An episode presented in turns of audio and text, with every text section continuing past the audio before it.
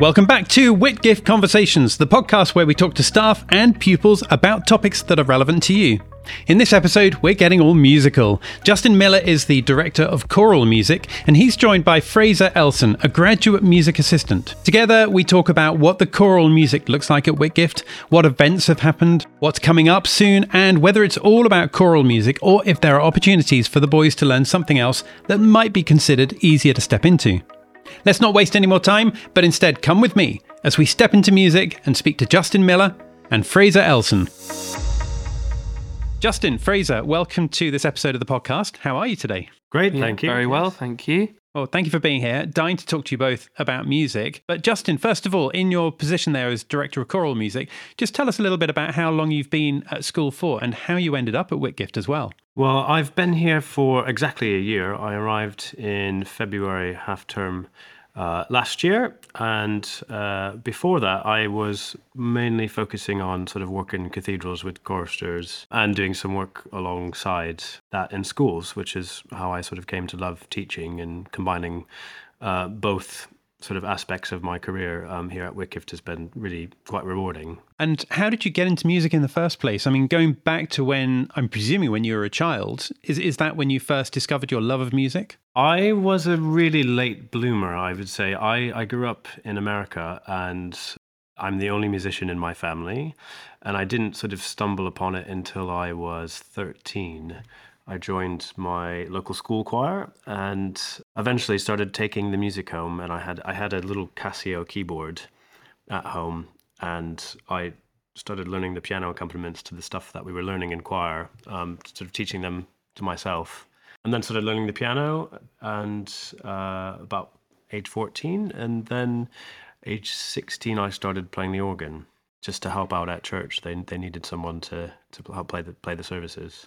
So that's quite interesting that you were the only musical person in your family, or the only person to discover music in your family and your love of music. Was there anyone outside of your family who introduced you to music in the first place then? It was my first music teacher um, in what we call middle school in America that saw something in me and got me into the choir. I, I, I still don't know what I was singing then. I, I don't. I think my voice must have changed by then when I started, but I, I never sang as a as a treble, as we call it, in the in the high register of my voice. Um, so it's a very different experience to what we have here at Whitgift. But I'm I'm I'm glad that I had that sort of experience in, in late start. I could sort of appreciate it a bit better. Now, sat to your right, you've got Fraser, and Fraser, Fraser, you're a graduate music assistant. Is that right? That is correct. Yes. So what exactly is that? What does that mean? Myself and Oliver is the other graduate music assistant here. We are straight out of university. We were studying at university last academic year, and we came here to sing in the Croydon Minster choir. Uh, I'm a tenor and Oliver is a bass.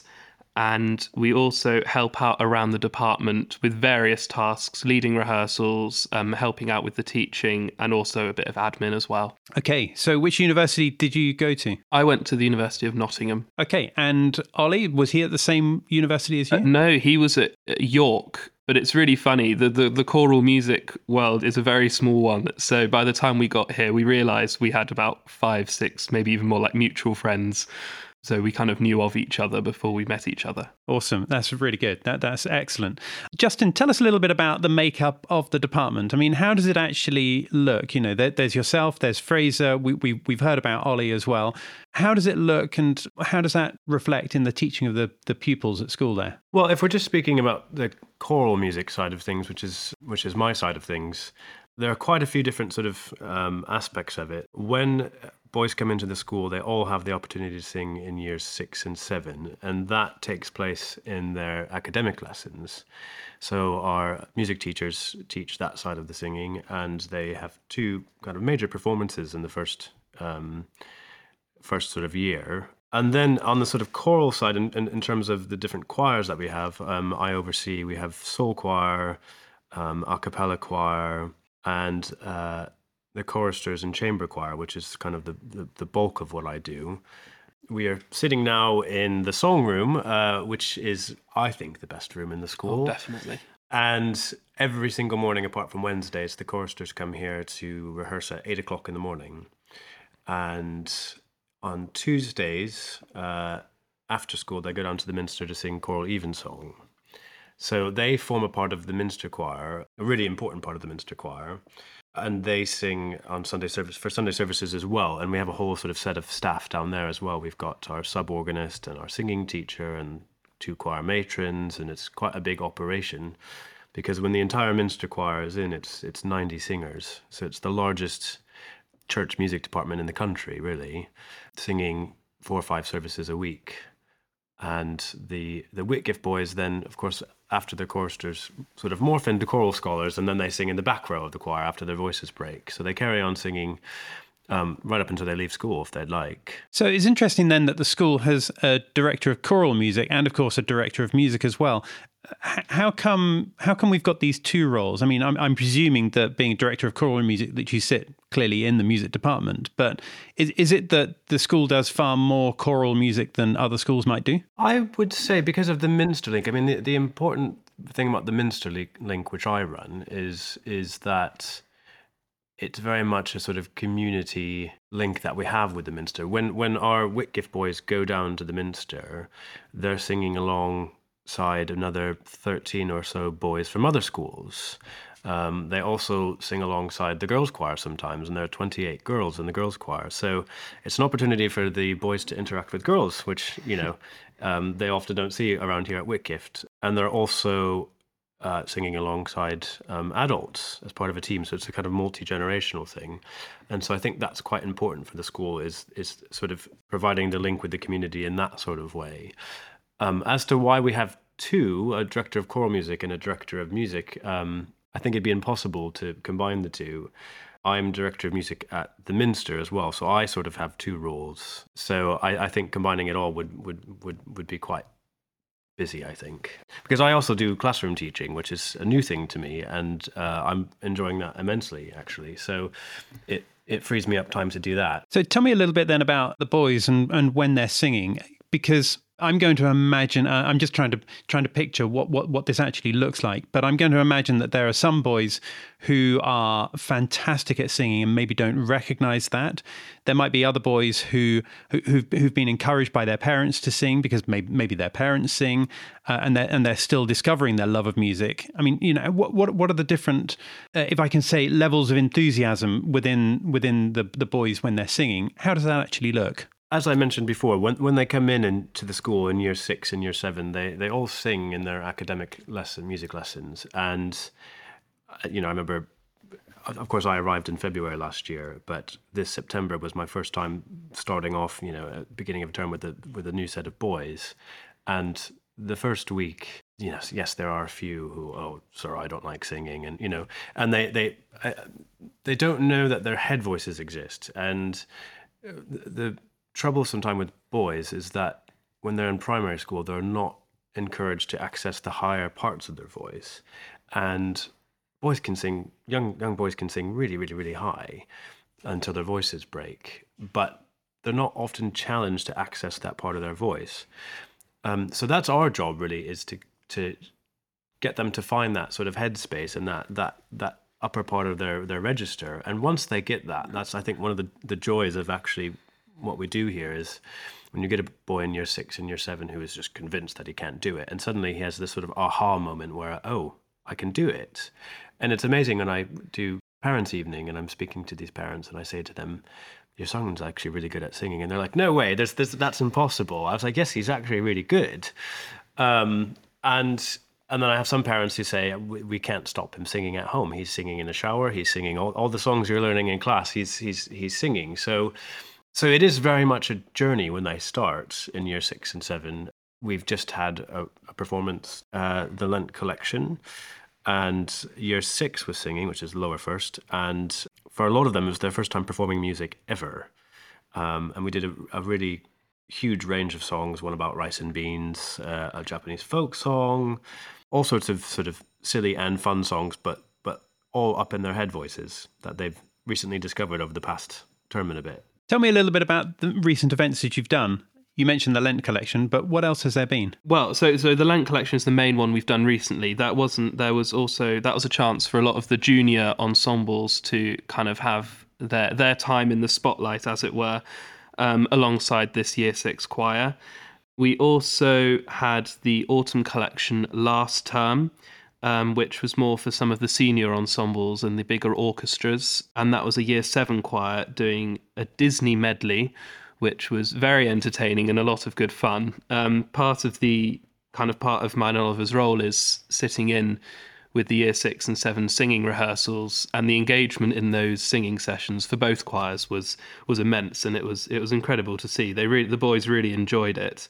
Obviously, the run up through to Christmas, we had carol services and nine lessons and carols down at the Minster. Uh, we had a B B C Radio three recording of our choral evensong, which was really exciting, and we also did a project at Westminster Cathedral. And we took the, that was the girls' choir and a few of the choral scholars to sing in the Gabrielli Raw uh, concert there, which kind of includes a lot of schools. And it was great to see a lot of different schools, and the uh, the boys and girls could interact um, with a lot of different uh, like-minded choral scholars and the like, which was really great to see. Now, one of the things you just mentioned there, Fraser, was uh, choral evensong. And I'm just thinking some of the people who are listening to this, they, they might think, oh, evensong, that's one of those music-y sort of terminology words. I, I don't really understand what that is.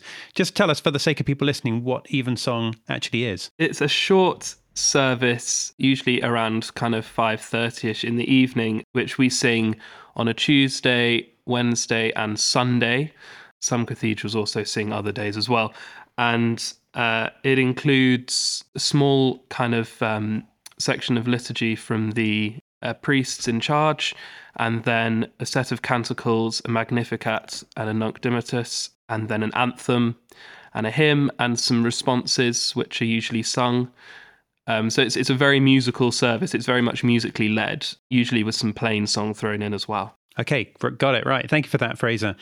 Justin, just to come back to you for a second, I'm dying to know a little bit more about events. Well, um, we have a concert called Rise Hearts, and it's a sort of slightly new venture in that we are, we've put together a choir of students and staff, and we've got sixty in the choir, um, and we're using our own players from school, and it's very much, I think we've got one hundred twenty students and staff taking part. And it's in Big School, and it's sort of based around, well, a lot of it's about around the piano. Mister Lane, our, our um, head of piano, sort of is, is taking sort of center stage, because we're doing at the very end this um, fantastic piece by Beethoven, which isn't done very often, called the Choral Fantasy. And the idea behind the piece is, I think sort of eighteen oh nine possibly, um, Beethoven put on a concert of his own music for his own benefit, a sort of benefit concert. And he put down about four hours worth of music for this concert, including a piano concerto, two symphonies, and bits of the Mass in C minor. And at the end, he thought he needed a big sort of rousing finale to finish the whole thing off using all the different resources. So he sort of at the last minute wrote this this piece for piano, orchestra, some soloists, and a choir that comes in at the last, at the last sort of minute. And unfortunately, he didn't have time to finish it. I mean, he did finish it, but the ink was still wet when they were rehearsing it, and it didn't go very well. Uh, and he never played the piano in public again after that. So that's to finish the concert off. Um, we're also singing the Five Mystical Mystical Songs by Vaughan Williams. And uh, we've got a fantastic baritone coming to join us from the Royal Opera House.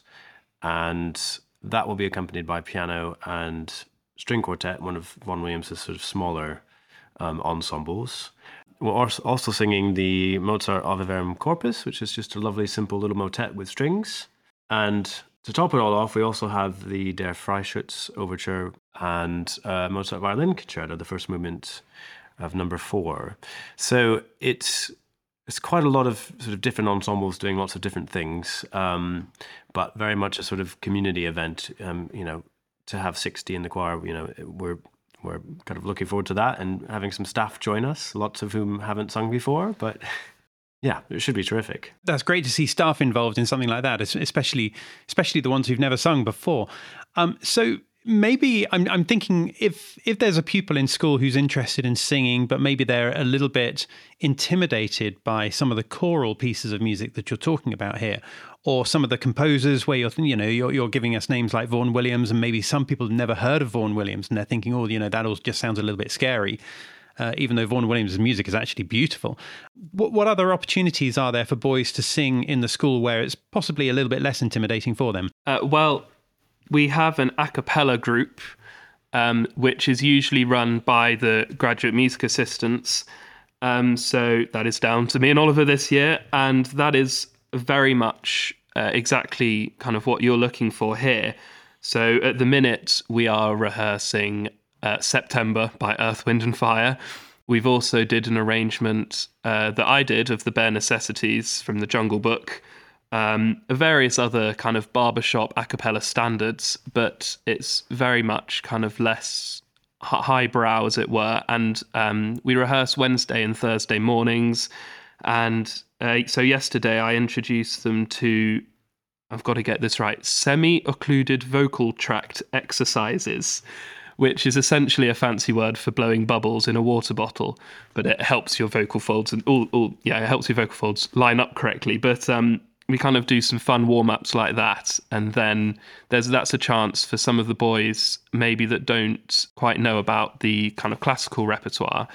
They can still have uh, solos and things in that. Um, another another choir much like that is Soul Choir, uh, run by Danielle, which rehearses on a Monday lunch, I believe, mm-hmm. um, with a similar a similar emphasis on kind of th- those boys that maybe don't know much about Vaughan Williams and the like um, can go along and still sing some really great music. Thank you for that, Fraser. Um, Fraser, do you sing as well yourself? Yes, yes. So I sing. I'm a, I'm a tenor. Can you not tell that he's a tenor? Okay, yeah.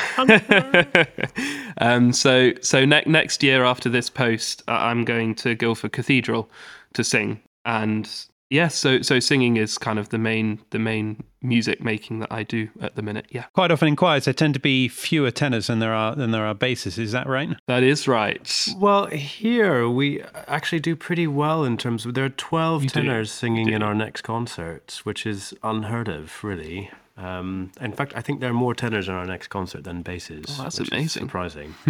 And Justin, do you sing as well? I sing every day.